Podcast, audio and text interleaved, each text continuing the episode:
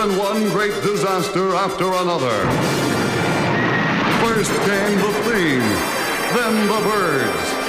There was the day the earth stood still, and the day the earth caught fire. If it didn't come from another world, it came from beneath the sea. But now comes the greatest disaster of them all. It's a riot! It's a scream! The funniest, most hilarious movie since Gone with the Wind.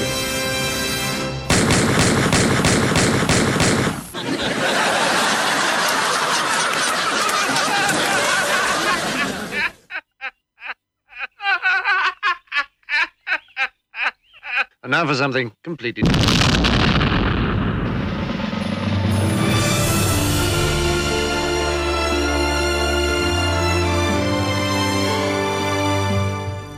Boa tarde e sejam bem-vindos a mais um Os Críticos Também Se Abatem, o vosso programa de rádio e televisão na Rádio Universidade de Coimbra. Hoje estamos na companhia de mim próprio, João Pedro Coutrin, e de Pedro Nora. Olá a todos. Hoje estamos só os dois, mas não é uma reposição do Geek Freak, é mesmo, mesmo, mesmo. Os críticos também se abatem. Freak, Geek Freak, caramba, há quanto tempo isso já vai? Mas olha que por acaso, sugestão de banda sonora que nós, eh, que se calhar já estás a pôr, Estamos a ouvir agora? precisamente, eh, vou agora também apresentar aqui a banda sonora, até, eh, pronto, era para sugerir realmente se tu saberias reconhecer isto, mas provavelmente não sabes porque isto é um bocadito de culto, isto é uma raridade de banda sonora que vamos a ter em fundo no decorrer do nosso programa. Ah, porque eu pensei, depois de termos bandas sonoras de filmes e bandas sonoras de séries televisivas, o, prazo, o, o, passo, o, prazo, o, passo, o próximo passo lógico seria uma banda sonora de uma série de filmes. E foi então que eu escolhi. É uma banda sonora da série de seis filmes ah, de Lone Wolf and Cub. Ah, não sei se já viste alguma vez algum dos filmes ou se já ouviste falar de Lone Wolf and Cub. Eu, eu conheço Lone Wolf and Cub como uma referência para Quentin Tarantino. Pois, ok. Ah, sim, e, e não só, também já deves ter visto outras coisas, ah, nomeadamente, pronto, Mandalorian, a série atual de Star Wars, é muito inspirada em Lone Wolf and Cub. Sim, sim, também já ouvi isso. Um, e também o filme Road to Perdition, uh, que foi adaptado de uma banda desenhada norte-americana Ah, sim? O e- filme do. do Sam Mendes. de Sam Mendes com o Tom Hanks e o. E, E Paul, Paul Newman. Newman, O último papel do. Paul Newman, não é? Uh, creio que sim, talvez dos últimos live action, porque eu não sei se entretanto o Cars foi antes ou depois. Tens razão, o Cars ele é capaz de ter dado a voz depois. ele deu a voz de, de Cars, é um dos personagens. Uh, esta banda sonora é de Hidea Akira Sakurai e Kunihiko Murai. Eu estou a ler, claramente, não é? Uh, Lone Wolf and Cub é baseado num mangá um, que- Kozuro Okami do escritor Kazuo Koike e o artista Gozeki Kojima. Tu és dessas pessoas que dizem mangá. Mangá ou banda desenhada, vá assim, banda desenhada, mas sim, digo mangá. Um, ou manga, depende, depende da conveniência. Está, está- E- acho que está correto, não está? Sim, depende, isso também já nem sei. Adiante, desculpa, e, não, e embora a banda desenhada, a série tenha tido ah, cerca de para aí 30, quase 30 volumes de 300 páginas cada, fizeram seis filmes.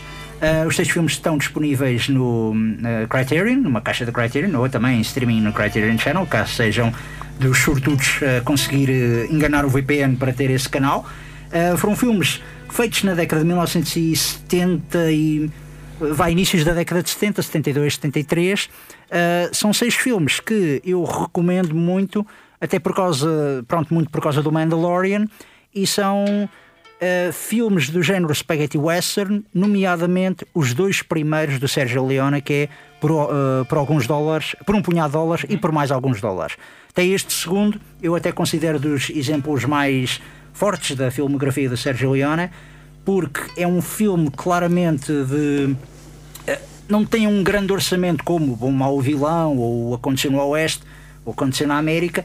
No entanto, é um filme eh, muito bem editado, muitíssimo bem feito, mesmo apesar de não ter um, vá, um, um orçamento de blockbuster.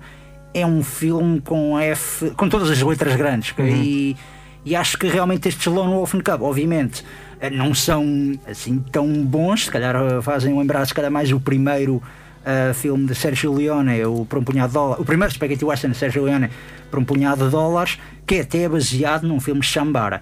Este é o Lone Wolf and Cub, também é Shambara, ou seja, dramas de samurais, ou filmes de samurais, como as pessoas gostam de uhum. referir mais comumente, e é sobre um vá, um, um Shogun Executioner, ou seja, aquela pessoa que passa a sentença e que executa pessoas em nome do Shogun, uh, um guerreiro que realmente era muito aclamado, o clã dele era o clã uh, Ogami, que era muito aclamado e estava muito favorecido perante o Shogun, e de repente ele é incriminado e uh, a família é morta, a mulher é morta, e então sobrevive apenas ele e a criança. Ele dá à criança a escolha de tens aqui uma bola, tens aqui uma espada, escolhe o que é que tu achas. Se escolhes a bola e quiseres viver a tua vida de inocência, eu mato-te e vais para o lugar da tua, vais para o pé da tua mãe. Uh, se quiseres a espada, vens comigo e isto vai ser um trilho mesmo horrível.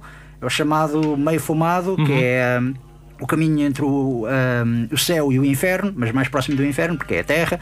Pronto, é aquela uh, simbologia toda. O miúdo escolhe a espada e então ele decide tornar-se um assassino Ronin que vai vagueando pelo Japão uh, e é mesmo conhecido como Lone Wolf and Cub precisamente porque ele é o lobo solitário e a única pessoa que o acompanha é a cria, que é o, o miúdo. Uh, são filmes, lá está, para quem gosta de filmes de samurais, são ótimos exemplos, são muito, muito bem feitos. É impressionante, sobretudo, como Uh, no espaço de um ano saíram quatro filmes. Destes seis filmes saíram quatro filmes uhum. em 1972.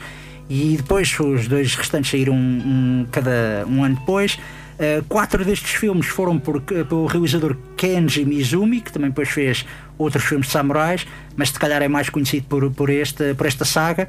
Uh, opa, e lá está, são seis filmes, não é uma, não é uma daquelas sagas tipo James Bond, o universo Marvel vence muito, muito bem. Para quem gosta de filmes de samurais, pronto, provavelmente já ouviu falar disto, eh, destes, até por causa do Mandalorian, mas realmente recomendo porque acho que são filmes muitíssimo bem feitos para as produções vá, se calhar um bocado apressadas que poderiam ter tido na década de uhum. 70. E esta banda sonora é interessante porque é, não é a típica banda sonora de filmes de samurais em que é muito aquelas violas a citaras lá que Sim. era um bocadito tem dessas faixas, mas também tem muito de rock psicodélico, tem muito black exploitation. Uh, portanto, é uma mistura muito, muito interessante uhum. no que toca. Sim, nós começámos justamente por ouvir assim umas guitarras meio ácidas e agora estamos naquela fase. Exatamente. Estamos a ouvir estamos mais os cotos tradicionais do, do Japão, exatamente, o dedilhar do, do coto pela, pela, pelas geixas.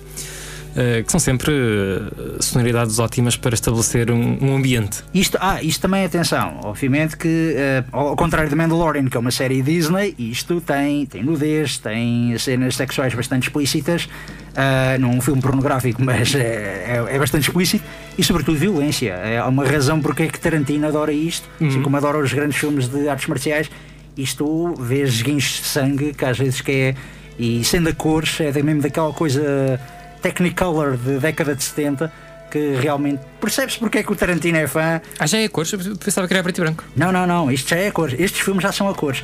Há uma outra série que eu nunca vi, essa lá está, tem 20 e tal filmes, que é o Zaitoshi. Sim, sim. Que esse é que começa com filmes a preto e branco e depois passaram para cor. Até acho que houve um produtor ali que esteve envolvido nestes dois, nestas duas franchises. Uh, Zaitoshi, por acaso, é. Só vi o remake do Takeshi Kitano Takeshi Kitano, em sim. 2003, 2002. Por aí, por aí. Achei muita piada e claro, vi o remake também com o Rutger Hauer, o Blind Fury, aquele filme uhum. de, de, culto. Uh, acho muita piada, obviamente, aquilo, mas. Mas Toshi, para quem não conhece, é, é o lendário espadachim cego Exatamente. Do, do Japão. É, é, é, um massagista, mas que também é um sim, assassino sim, sim. Uh, cego, sim. E opa, eu sempre gostei desse. É um clichê, eu sei, mas eu acho sempre piada quando aparece aquele mestre de artes marciais que é cego uhum. e que não tem de olhar para ti nem nada e tu atacas e ele tipo está do lado virado para do lado para ti e começa a defender-se. acho isso ridículo, é, é, estúpido, obviamente, mas acho, acho muita piada. Acho que cinemat eh, cinematograficamente. Não, não é tem, é estúpido, muita... é, é Sun Tzu. Conhece uh, o, que te, o que te rodeia. Sim, mas também daqui. De Zaitoshi estou muito curioso para ver a série original, mas acho que a razão porque nunca vi é que são quase tantos filmes como um James Bond, como um universo Marvel. Sim, é uma série como de 20 e tais filmes, sim. Pois, exato, e realmente, pronto, este aqui, este é um bom appetizer para quem depois quer- também quiser seguir para, para Zaitoshi ou outras sagas de samurais. Se bem que acho que não existe nenhuma assim tão extensa como Zaitoshi. Ah, pelo menos eu não estou agora a ver. Também lembrei-me do Prisoner, ah, Female Prisoner 7, ah, 701, mas esses são para aí 4 filmes ou 5 filmes. E não são bem samurais, é filmes de mulheres na prisão. Sim. Ah, Portanto, estás a falar do Japão só. Sim, Japão. Não, é que mesmo lá está. eh, James Bond, tirando James Bond, Uhum. não estou a ver assim uma grande. Que, que franchise é que mais terá assim? Tens os, os, os carry-on britânicos. E os Carry On?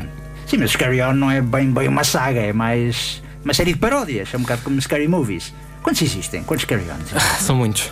São muitos. São muitos. Não sei se sigam aos 20 e tais também, mas são, são, são bastantes. Eu acho que nunca vi um Carry On completo. Acho que nunca deu vontade de Carry On. Há alguns Eh, muito bons. Alguns não, muito não, bons. já apanhei um de fil- filmes de terror e achei piada. E depois, tipo, um dia vou, vou retomar isto. Isto é o quê? O Carry-on Screaming? Pai, acho que há um de médicos. Uma vez que apanhei num canal de cabo, também estavam a passar uma maratona deles todos. Há de tudo, há de tudo. E Eu, eu- nós, eu, aliás, eu, eu e tu também fartámos de apanhá-los na, na televisão pública portuguesa, Pois, sim. porque isso era o tipo de coisa que dava nas tardes durante a semana. Sim, mas eu ia mais para a Academia de Polícias, para usar, era o Também, comédias também. também que seguia. Os carry-ons, não sei, também acho que se calhar era também por ser um bocadinho explícito demais nas piadas sexuais. uhum. Pronto, e entre os meus pais provavelmente, ah não, isto, isto é lixo, isto não é, isto não é para ti. e então mudava o canal. Ahm, mas falaram-me bem também do, acho que é o western, porque existe um western, existe um dos épicos romanos, existe o de terror, lá está que eu vi parte. ahm, existe um de samurais, tu que saberás mais do que eu. Um Carry-on de Samurais, penso que não. Ah, ficção científica deve existir. Olha que não sei se existe ficção científica. É pá, Eram coisas mais mundanas normalmente. Tirando, pois- tirando o Carry On Screaming, que é de facto um, um pastiche do, dos cinemas do, do cinema do horror da Hammer, na altura, ok, sim, uh, tens alguns históricos. ok, sim. Tens o, sim, eh, tens o Carry On Henry, que é sobre as, as mulheres do Henrique VIII. Ah, Tens ok. o Carry On Sailor, que é sobre uh, a Marinha Britânica na altura de- das guerras Filmes guerra, napoleónicas. filmes guerra. basicamente filmes de guerra, sim. Uh, sim, e sim, tens um ou outro na guerra. Ah, Deve ser um ok. que é o Carry On Sergeant ou qualquer coisa assim. Aliás, Ok. eu não sei se o Carry, Carry On on. Private. Eu não sei se o Carry On Sergeant até não será com o William Hartnell, Epá. que, que é o sargento. William Hartnell, que é o primeiro Doctor Who. Sim, sim, sim, sim, sim, sim. E Uau. penso mesmo que o, que o, o Carry On Sergeant, eh, isto segundo o que eu vi do, do, do filme que saiu há uns anos, eh, no 50 aniversário do Doctor Who. Ah, Adventure in Space and Time. Adventure in Space and Time, Grande é- telefilme, grande telefilme. É excelente, sim, sim, é excelente. sim, Mesmo para quem não gosta do Doctor Who, é um excelente telefilme. Exatamente, é um biopic muito interessante, sim. Eh, é, é é sobretudo um biopic do primeiro doutor, do William Hartnell, do ator, não Do do, ator. personagem. Sim, sim, é, pronto, obviamente que vai ali falar da criação do, do personagem Centra-se muito no Doctor Who e, e na criação questão, da série, mas vai muito também ao âmago do que era o William Hartnell, o ator. Hum. E eu penso que é, um- é mesmo uma das cenas que eles mostram: é o William Hartnell a mostrar o seu extremo desagrado por ter participado naquele filme Ui, ok. Eu, eu já não- a minha memória já não vai assim tanto. e a necessidade de ele procurar uma coisa nova, daí o Doctor Who. E por acaso o mais impressionante desse, desse, desse biopic foi o casting do, do David Bradley Lee, eh, que é um ator mais conhecido eh, pelos fãs de Game of Thrones como o organizador de um casamento fatídico. E, e depois fui ver a foto e ele é tal e qual o William Hartnell. Tal e qual, igualzinho. É, pronto, essa semelhança é incrível. Tanto que o David Bradley depois acabou por fazer o papel de primeiro doutor. Depois num especial Mais do tarde, num especial de Natal do sim, sim, Doctor é verdade, é verdade. Natal ou de Novo, já não lembro. Pois, esses especiais já, já ficam todos misturados aí na. Eles vão, vão, vão intercalando. Pois, exatamente, exatamente. Mas sim, isto, Mas isto porque estávamos a falar de franchises longas, não era? Era franchise longas, ah, sim, então se calhar eh, talvez Carry On ainda bate eh, James Bond ou. Eu acho que nada bate James Bond, sinceramente, porque já tiveste filmes oficiais e não oficiais, se contares tudo, chega para aí a 30 filmes. Nós, já, Eventual- já quando falámos do, do Sean Connery dissemos que havíamos de fazer um programa só sobre Só James, James Bond. Bond, Quando sim. sair o próximo. Exatamente, exatamente. Se eventualmente, Se eventualmente sair, sair o próximo. próximo. Mas sim, eh, depois também fala-se muito do Marvel. Uh, de como o universo Marvel também pode ser uma franchise e há muitas pessoas que estão a criticar uh, filmes Marvel como série televisiva glorificada para o grande De ecrã. certeza absoluta que, com, com tudo o que está programado, mesmo com Covid e essas coisas, o universo Marvel vai certamente ultrapassar os 20 e muitos filmes. Pois, sim, sem dúvida. Mas a questão é. pronto, é um bocado como Star Wars. Agora conta tudo de Star Wars, todos os filmes que contarem de Star Wars e séries. Eh, pronto, já existem nove filmes de Star Wars e é um bocado estafante. O inteligente da Marvel é que divide-se em vários sub-franchises. E, e pronto, acho que é aquela coisa de.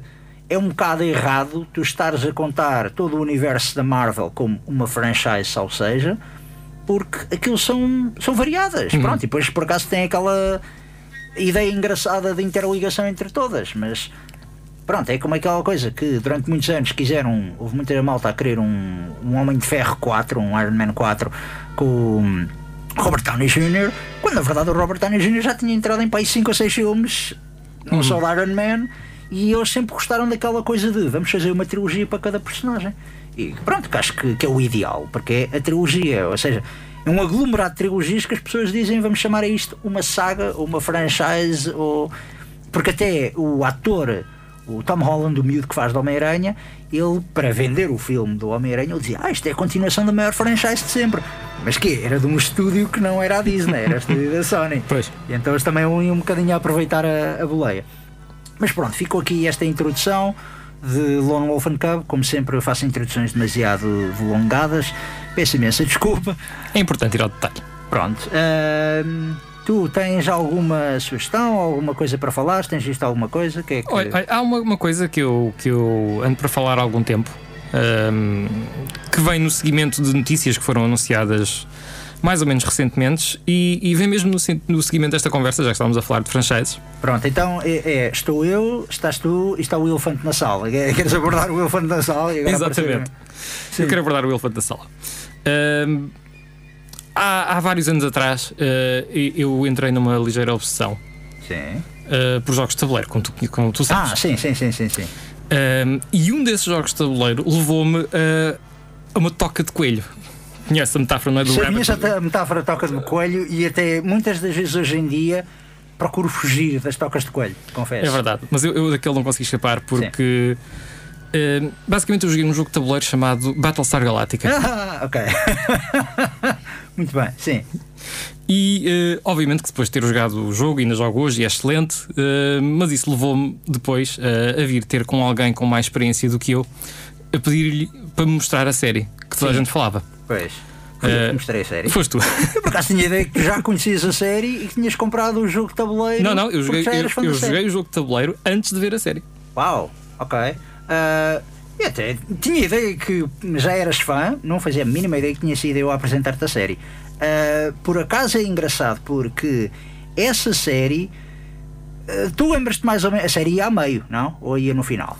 Uh, possivelmente ia mais ou menos, ia quase no final. Ia quase no porque final. tu, quando uh, emprestaste as tuas cópias uh, da série, uh, já era a série completa. Ah, ok, ok, ok, ok. Pronto, então foi. É que sabes o engraçado. Quando, atenção, quando o jogo saiu, eu, eu também não joguei o jogo logo quando ele saiu. Certo, o jogo saiu já estava para ir na segunda ou terceira temporada. Sim, sim, o jogo saiu mais ou menos a meio da, da, da série. E a portanto, no quarta temporada durou dois anos quase a sair. A quarta temporada. Ah, eu- por acaso- é que sabes que o engraçado é quando a série terminou.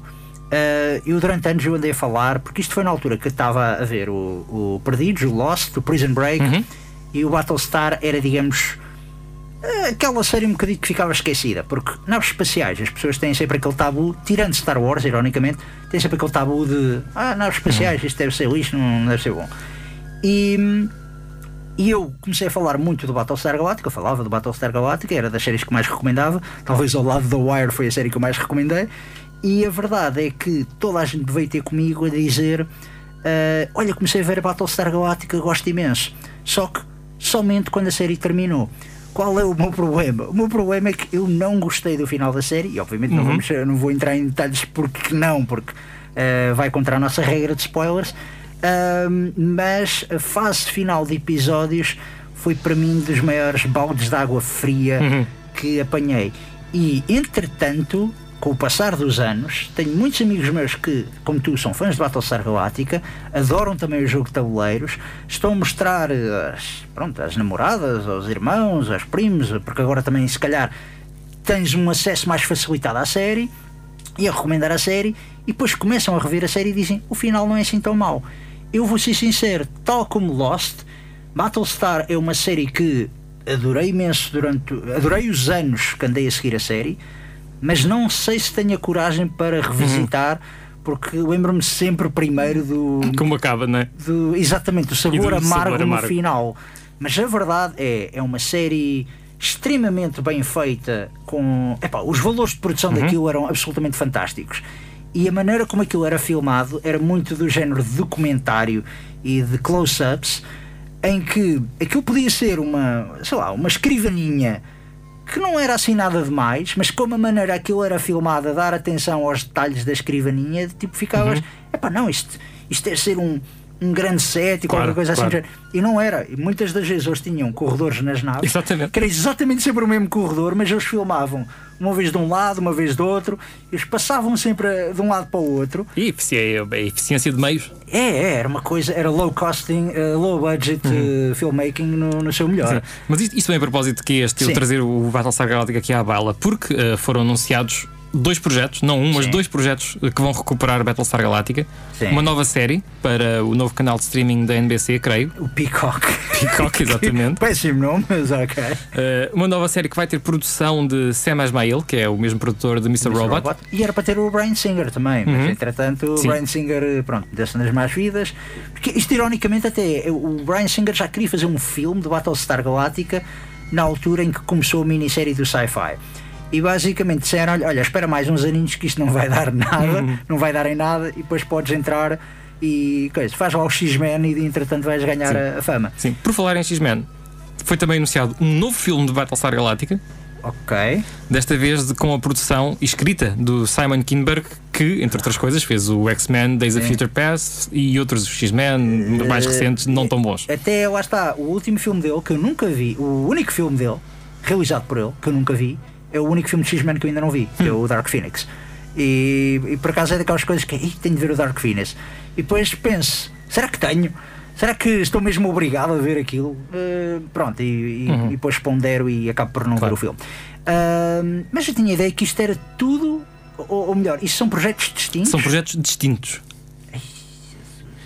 Pronto, na altura realmente falava-se muito disso da série de TV e do filme do Singer acontecer ao mesmo tempo. O que acontece? A série de TV ganha um grande culto. Sabes quem é que é o Já, já agora, estamos a falar da, da série reimaginada de, pelo pelo Ronald D. Moore. Sim.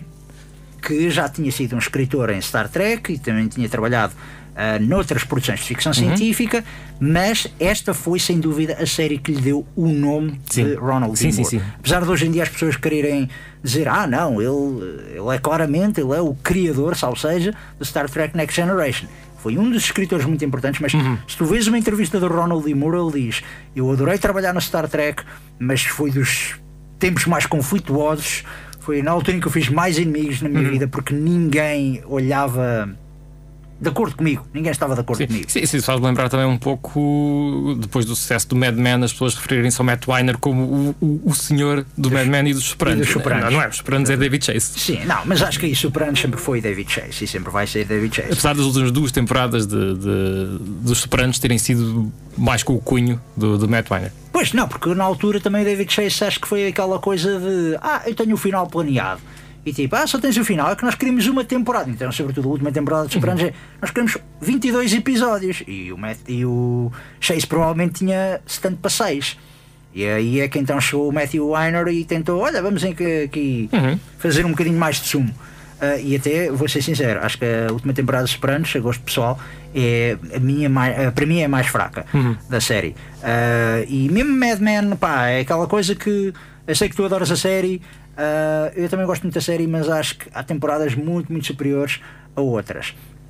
Uh, de Battlestar, voltando também à coisa de Battlestar, aquilo, isto basicamente é uma série que começa como uma minissérie, ou seja, como um telefilme, vá, Para quase testar, 4 para horas. testar as águas.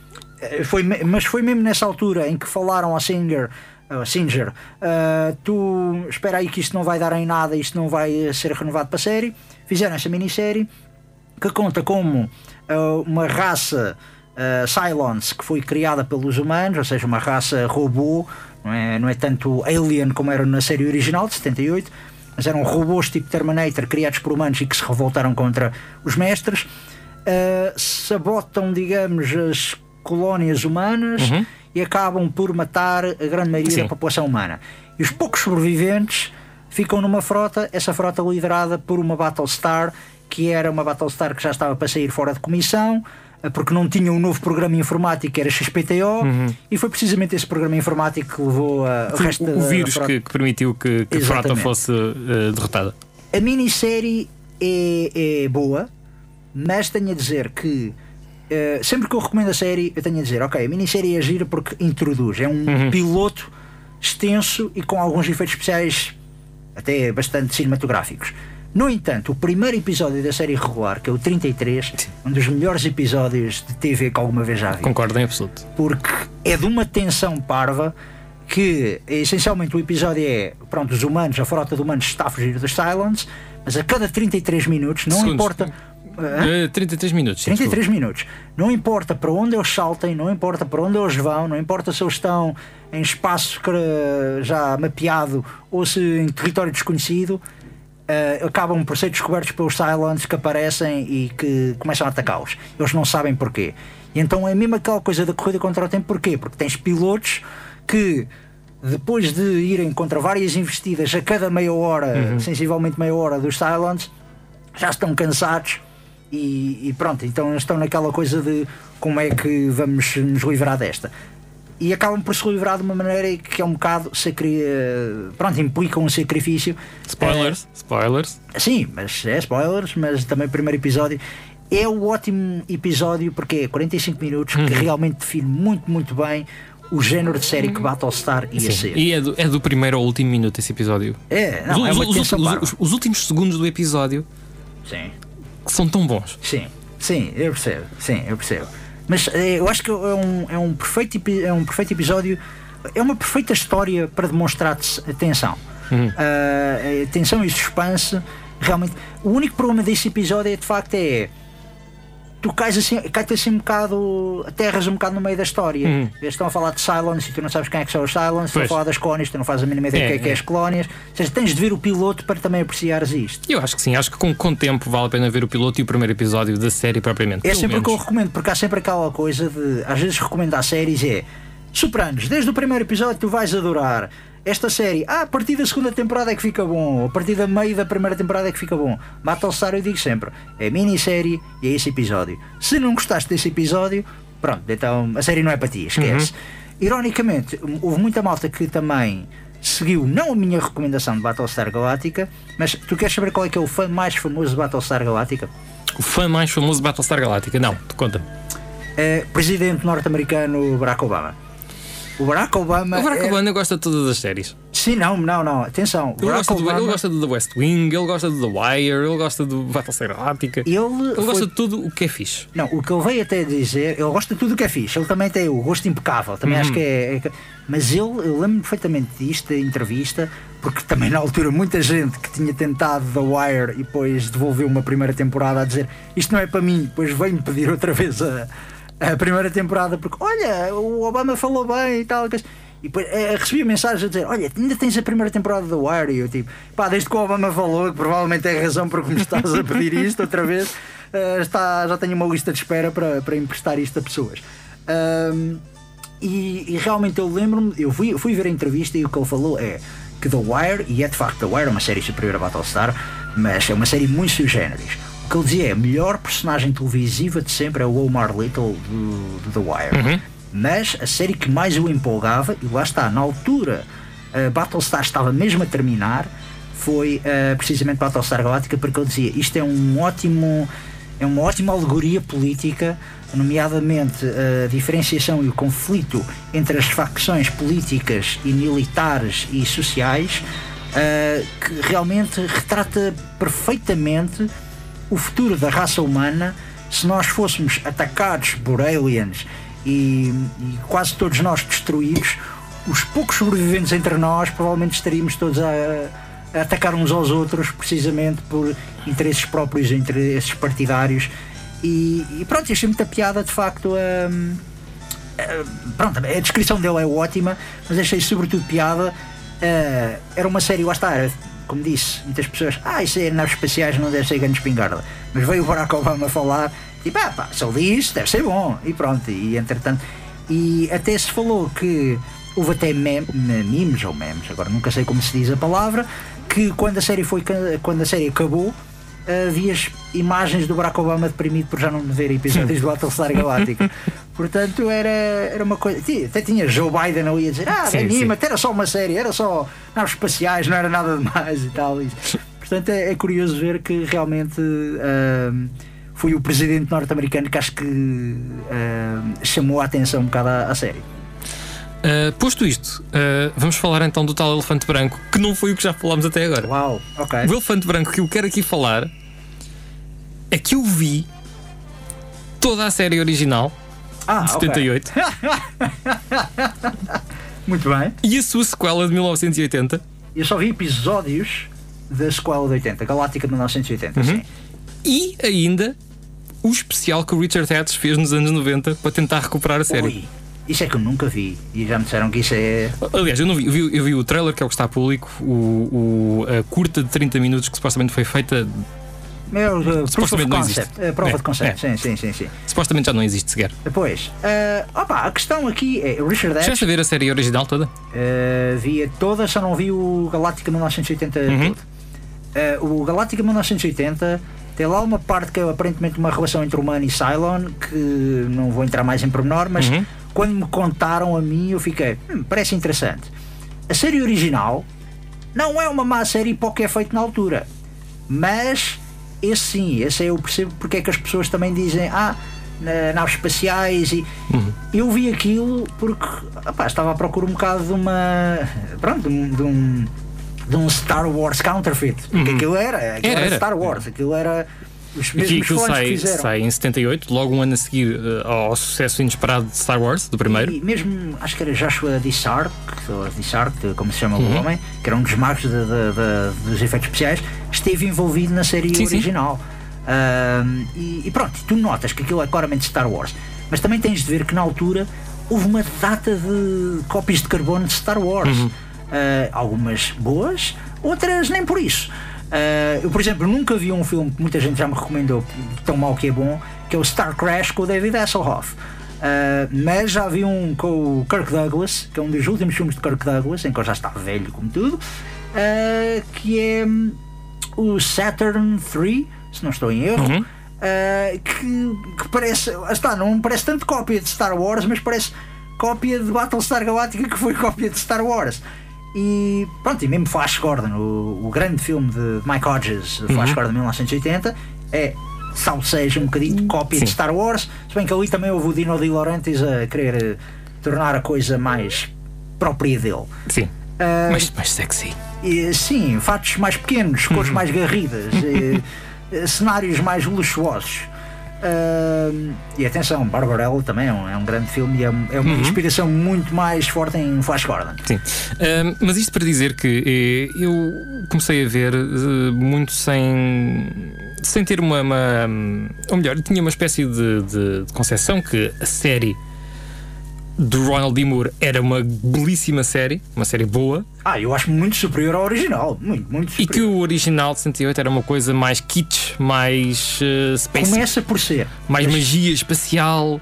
Começa muito por ser. E, mas... e surpreendeu-me ver que afinal é quase tão hard sci-fi, digamos, quanto ah, o, o remake. É uh, tirando de facto alguns elementos de alguns episódios em que nota-se que os anos 70 deixam uma marca muito forte naquilo. O cão mecânico. o cão mecânico, uh, uh, as festas nos bares com aqueles espetáculos musicais um bocado estranhos. É disco. porque sim, é tudo, aquela disco aura também. disco da, da, época. Mas de facto, é, foi, é o primeiro grande choque que eu tive é que era muito menos fantasia do que eu estava à espera, porque aquilo que eu conhecia era aquela imagem do Lord Green, acompanhado pelo, pelo Apollo e pelo Starbucks. Sabes o que é que é? As com, capas. Com, com as, as, capas, capas, as, capas. As capas dão logo aquela ideia de isto é uma coisa de fantasia, porque até quando Star Wars saiu, quando o Star Wars original saiu, muita gente diz isto não pode ser um filme. Havia gente que dividia, ainda hoje está dividida, se Star Wars é ficção científica ou se é fantasia. E Eu, muita- eu achei o Battlestar Galactica de 78 muito mais ficção científica do que Star Wars. Ah, sim, sim, sem dúvida. Mas estou a falar, quando estou a falar de Star Wars e diziam, ah, e tal, isto é ficção científica. Não, não, isto é fantasia. E havia pessoas que diziam que isto não pode ser fantasia, porque não há nenhum gajo com uma, uma capa. Porque aparentemente é uma coisa que tens de ter eh, num- pronto, numa adaptação de fantasia. É alguém com uma capa. E foi essa a razão porque Lando Calrissian, porque o Billy D. Williams usa uma capa. E tipo, ah, ok, pronto, está ali. E pronto, é, é aquela coisa curiosa porque se tu fores a ver no Star Wars original, ninguém usa uma capa. Ah, não tem, quer dizer, ah não, que estupidez, ah, Darth Vader. Darth Vader usa uma Sim, capa, claro. sim, mas o que eles diziam era mais aquela coisa de os fatos de, de fantasia, mais garridos de- da fantasia. Pronto, e lá está, quem vê o Lando Calrissian e o Billy D. Williams na trilogia original vê, yeah, ok, isto é Battlestar Galáctica que por sua vez queria ser um bocadinho mais flamboyant, como, como se diz em, em inglês. Ahm, é o seguinte, eu gosto muito da. Gosto muito mais da série do Ronald D. Moore. Ah, Eu, eu também, e deixa-me só dar também aqui algumas opiniões antes que, que, que tu comeces a andar e eu tenha que te interromper também. não, não. Porque não te quero interromper muito, não, não gosto de interromper pessoas. Uh, mas opa, é só mesmo que, que, como eu disse, uh, acaba por ser muito menos fantasia e mais sci-fi. Tem episódios estranhíssimos que são quase verdadeiros westerns no espaço. Falávamos há bocado do Mandalorian, que é completamente um western no espaço. Star e Wars vários é um episódios, vários episódios de, de, de- do Battlestar Galactica também são, em sem que aliás, maior- vários episódios são à base de um dos pilotos ficar perdido Num planeta num planeta qualquer e tem que é. resolver um problema com a população local Sim, sim. qual sim. xerife a atacar os bandidos, não é?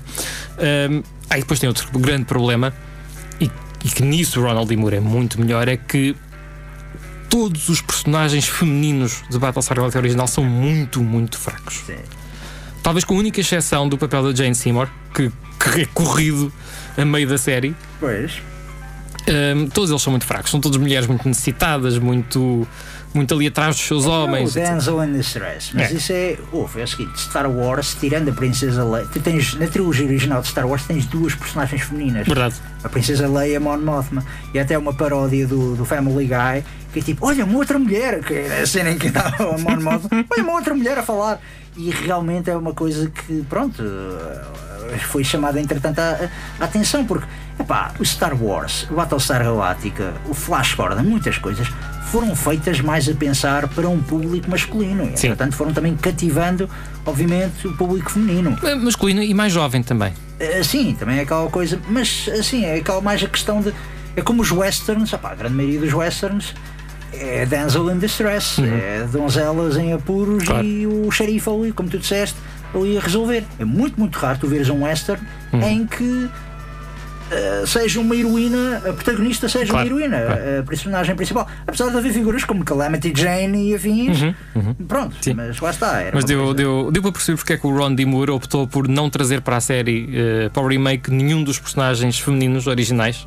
Ah, não, ele até quis mudar e foi uma grande controvérsia na altura. Sim, porque nós tínhamos, eh, tínhamos eh, salvo erro. Era Starbuck, Boomer. Não, estou a pensar nos personagens femininos. Tínhamos os personagens femininos principais, Ah, personagens que estavam presentes em todos os episódios. Tínhamos a Ca- Cassiopeia, Sim. eh, Sabrina, eh, Shiva, tudo papéis que foram cortados, que não aparecem na série do Ron D. Moore. Pois. A única exceção é a Tina, que na série original é filha do Almirante Dama e que tem outro papel no, no Battlestar Galactica do Ron D. Moore. Sim. E uh, Starbuck, que é o. Era um homem. É o Dirk na- Benedict, É o que- Dirk Benedict do Esquadrão Classe A, os Soldados da Fortuna, como que era. O exatamente, Face. Face. Ah, uh, e que é interpretado por uma mulher na série e uh, Boomer mais também. recente. Boomer também era um. Era um, Boomer, uh, sim, mas. uh, era um piloto, era um homem, mas era, era um que tinha quase nenhum. Sim, ele acaba por misturar os personagens do Boomer e a Tina no Pois, Ron D. também é um sim. bocado isso, sim, sim, sim, sim. Ah, sim, mas o Boomer era, pronto, era conhecido como Boomer, era um piloto Uhum. e depois também no remake aparece é a piloto. Sim. É uma das coisas que também gostei muito no, no Battlestar do Ronald D. Moore é mulheres militares. né? Fui- Uhum. eh, Pensando bem na, na coisa, em retrospectiva, é das primeiras séries que tu vês norte-americanas a mostrar uma forte vá, presença feminina nas forças militares. Mesmo apesar de teres às vezes eh, séries policiais como a balada de Hill Street, em que tinhas pronto, polícias homens e polícias mulheres, Neste tu tinhas mesmo o melhor piloto, o Maverick, lá, o ace daquilo tudo, é uma mulher. E realmente acho que foi uma das. Uh, um ótimo exemplo de como o Ronald D. Moore veio mudar. Mas foi uma, uma mudança que foi encontrou muita resistência uhum. e gerou muita controvérsia na Sim, altura. Porque opa, a Battlestar Galactica 68 teve um, um seguimento de fãs muito grande, muito maior do que esperado e contra todas as expectativas a série acabou por ser cancelada também. Pois, porque. E isso gerou muitos problemas. Uh, aliás, foi. Uh, foi talvez um, um, grande exemplo em que houve piquetes à porta da NBC para trazer a série de volta Sim. que resultaram. Porque pois. eles trouxeram a série de volta. No Galáctica 1980. No Galáctica 1980. Exatamente. Um, havia histórias até de gente que se tinha suicidado depois quando a série foi cancelada é, e tal. Já não sei, mas caramba, meu.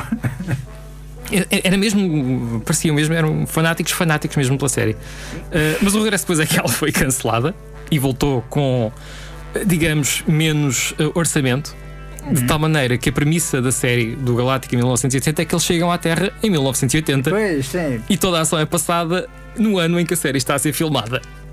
Sim. Portanto, esqueçam os combates no espaço, esqueçam as naves espaciais. low budget, lá está. Acho que também aí na altura a companhia de efeitos especiais de Exatamente. Star Wars começou a trabalhar no Império Contra-Ataca e. E depois pronto. há coisas estranhíssimas. É que, para já, escolheram para papel principal um senhor chamado Kent McCord, que eu acho que ele era estranho à ideia de representação. Hum. Uh, e como se isso não bastasse, era acompanhado por um senhor que era o filho do, do Dick Van Dyke, o Barry Van Dyke. Ok. Que é a cara chapada de um jovem Pedro Passos Coelho. É um doppelganger autêntico. Ok, isso é muito bom. É um doppelganger, tu estás bem a ver, é, é, é completamente uncanny. Não será, não será Pedro Passos Coelho que entrou na. não, está a brincar. O pai de Pedro Passos Coelho entrou na Galáctica em 1900. É estranhíssimo, só se ele for filho do Barry Van Dyke, pá. Pô. Ah, às vezes, Hollywood tem dessas coisas. Filhos ilegítimos que vão parar a outro país e tornam-se primeiro-ministro. Exatamente. É, uh, Portugal é um deles. Mas olha, uma, uma das coisas que mais me surpreendeu na série, uh, e eu estou aqui a falar desta série e vou já dizer que isto é uma série que eu não recomendo. Assim. Eu não recomendo que vocês vejam esta série. Se querem ver Battlestar Galactica, vejam a nova. Mas. A nova? Já, mais recente? Mais recente, sim. Uh, mas se já viram mais recente, acho que é um exercício interessantíssimo de, de, de, de arqueologia, de enredo, sim. ver o quanto, e isto é que eu não estava à espera, o quanto a série reimaginada foi buscar ao original. Ah, sim, sim. E estou a falar de pormenores, não estou a falar de, de, de, grande narrativa. Estou a falar, por exemplo, todas as. as a cena uh, das colónias, a cena da mitologia do. Mais do que isso, estou, estou, a falar dos próprios. daquilo que tu há bocado falaste, dos, uh, dos ângulos de câmara. Ah, vai okay. buscar muito à série original. Tem aquelas sequências fabulosas de, dos tubos de lançamento dos Vipers. Sim, Está sim, tudo sim, na série original. É icónico na série original e é repetidamente na, na, na, coisa. Toda aquela trama da Frota está lá. Vários plot points da série reimaginada estão também presentes na série original, como por exemplo o Almirante Kane. Ok, sim, sim, sim, sim. Que é uma coisa que, que, que vocês vão perceber. Um, coisas que nós achávamos estranhíssimas e deslocadas na série reimaginada, que também esteve, também teve ali momentos em que nós ficamos, o que é que se passa aqui? Sim. Também estão presentes na série original.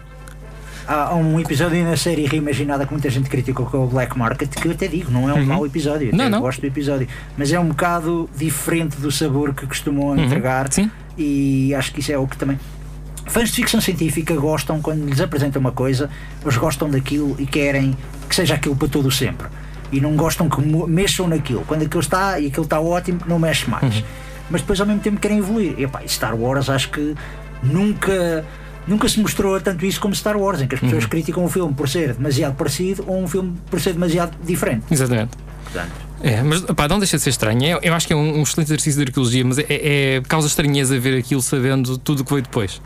Sabes porque é que eu comecei a, a ver o Galáctica? Com... Sim porque era o Lorne Green, como tu uhum, falaste, uhum, entrava no Bonanza e tipo, olha o homem do Bonanza no espaço. E pronto, era um bocado essa onda. Mas, mas o Bonanza era anterior, eu estou a dizer. O Bonanza era muito anterior. Nós sim. estamos a ver o, aquilo sabendo o que veio depois. Por exemplo, nós vemos. Uh, nós conhecíamos a história de, de, de Almirante Kane no Sim, uh, Battlestar Galactica Imaginada nova e depois vemos esse papel na série original ser interpretado pelo Lloyd Bridges hum. que depois conhecemos do Aços pelos Ares sim. E, de, e de outras coisas uh, do aeroplano. Ok, sim, sim, sim, sim, sim, sei que é. Mas, é, é pá, mas aí eu, eu confesso, eu ainda não revi a série original desde que revi. Uhum. Uh, Por acaso acho que tentei ver o Galáctica 1980 depois de ter visto a série reimaginada. Sim, sim. Portanto, aí é que foi. Vi dois episódios e bastou. Ah, Já agora, a série foi criada pelo Glenn Larson, que depois viria a criar o Justiceiro, o Knight Rider. e muitas outras coisas. E tem tanta coisa do Justiceiro e do Knight Rider, o Battlestar Galactica, que é incrível. Pá, é neons, é luzes neons, é aquela coisa a passar. Mais do que o isso. Cylon, as luzes do Cylons é a mesma luz Pedro, que o. Pedro, mais do que isso, há, há um episódio no 1980 em que tu tens ah, um no, portanto, no planeta Terra, uma viagem de carro. Ok.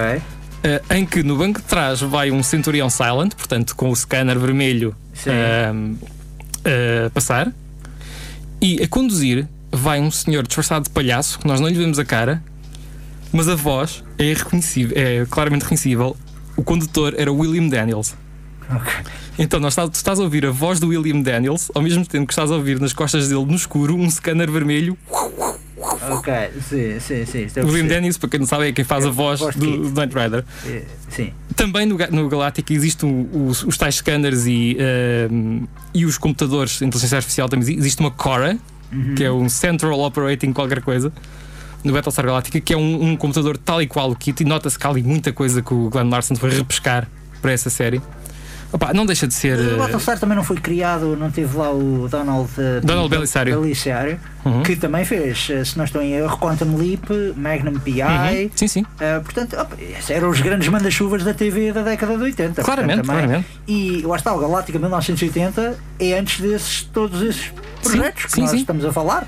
Ah, se bem que para mim, da TV da década de 80, acho que a coisa que mais me surpreende é o MacGyver, um dos produtores de MacGyver era, era o Henry Winkler, que era o Fonzie. Uhum. E que agora é mais conhecido por entrar na série ah, do Barry, do com Sim, Bill sim. Hader.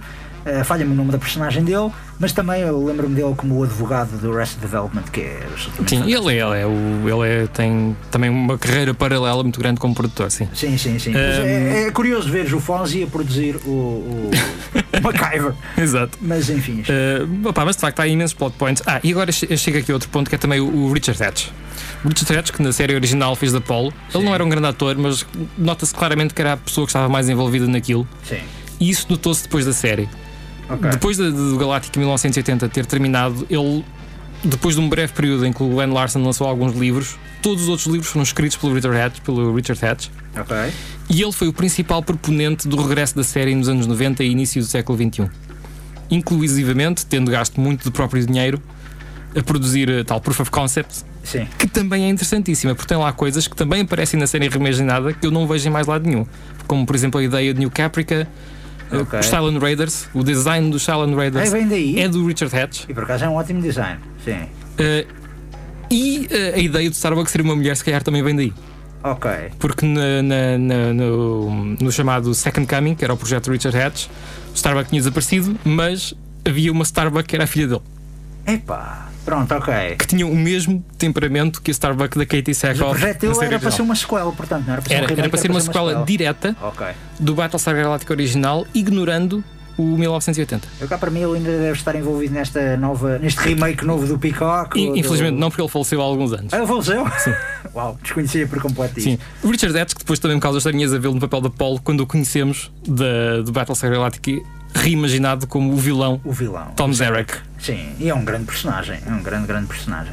Ah, mas olha, eu ah, estamos aqui a uns poucos minutos do final. Sim, temos uh, mais ou menos 5 minutos. Eu gostaria de falar ah, de uma das novidades que era. Gostaria de pegar uma coisa mais. vá, Mas, então, só, só para concluir Sim, sim, este- sim. esta cena do Battlestar Galactica, é mesmo só dizer isto. Quem já viu a série reimaginada e gosta, isto é uma ótima maneira de passar tempo. Passar tempo. Passar tempo, Sim. enquanto arqueologia de, de franchise, digamos assim. Se estão à procura de uma nova série para ver, eu não recomendo Battlestar Galactica. Ok. É antiga. Vejam o remake do Ronald D. Moore do início do século XXI, que é fantástico. Muito bem.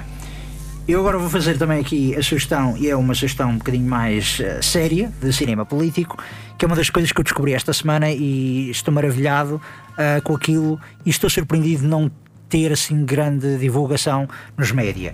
Ah, Trata-se de uma minissérie de antologia, ou seja, uma série de filmes, ah, um bocado à semelhança de Lone Wolf and Cub, mas nada a ver, porque é uma antologia ah, e é a retratar episódios políticos da década de 70 e 80.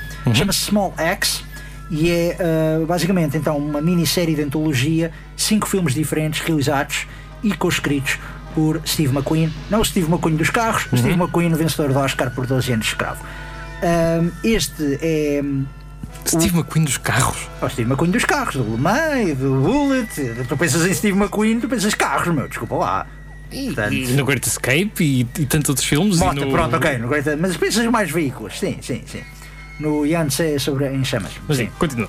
Mas sim, este é um, então, um projeto que está a sair, eh, é uma produção Amazon Prime e BBC. Ironicamente, cá em Portugal está disponível na HBO Portugal, não sei porquê. Ah, mas saíram dois filmes, andam a sair ah, às segundas-feiras. Saíram dois filmes. O segundo, que foi o que saiu esta semana, é Lovers Rock, e achei um filme absolutamente lindíssimo. Porque eh, pronto, é um bocado aquela coisa, mata um bocado as saudades e também esfrega, esfrega sal na ferida de não podemos fazer festas porque é uma festa a retratar uma festa da comunidade negra na década de 80, é uma festa, uma house party e é todas as pessoas a dançarem, se juntam umas às outras a ouvir música, mas está filmada de uma maneira tão bonita e poética, com um sentimento tão grande que tu nem tens tanto de saber perceber tanto os diálogos ou prestar atenção aos diálogos.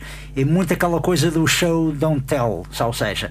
Ahm, esse é o, o filme mais recente. O filme anterior é Mangrove e fala sobre os Mangrove Nine e é basicamente sobre pronto, um grupo de pessoas que fazia parte de uma comunidade que era Mangrove, que é se- sediada mais em torno de um bar, que depois o bar é ameaçado e então eles revoltam-se contra o sistema político.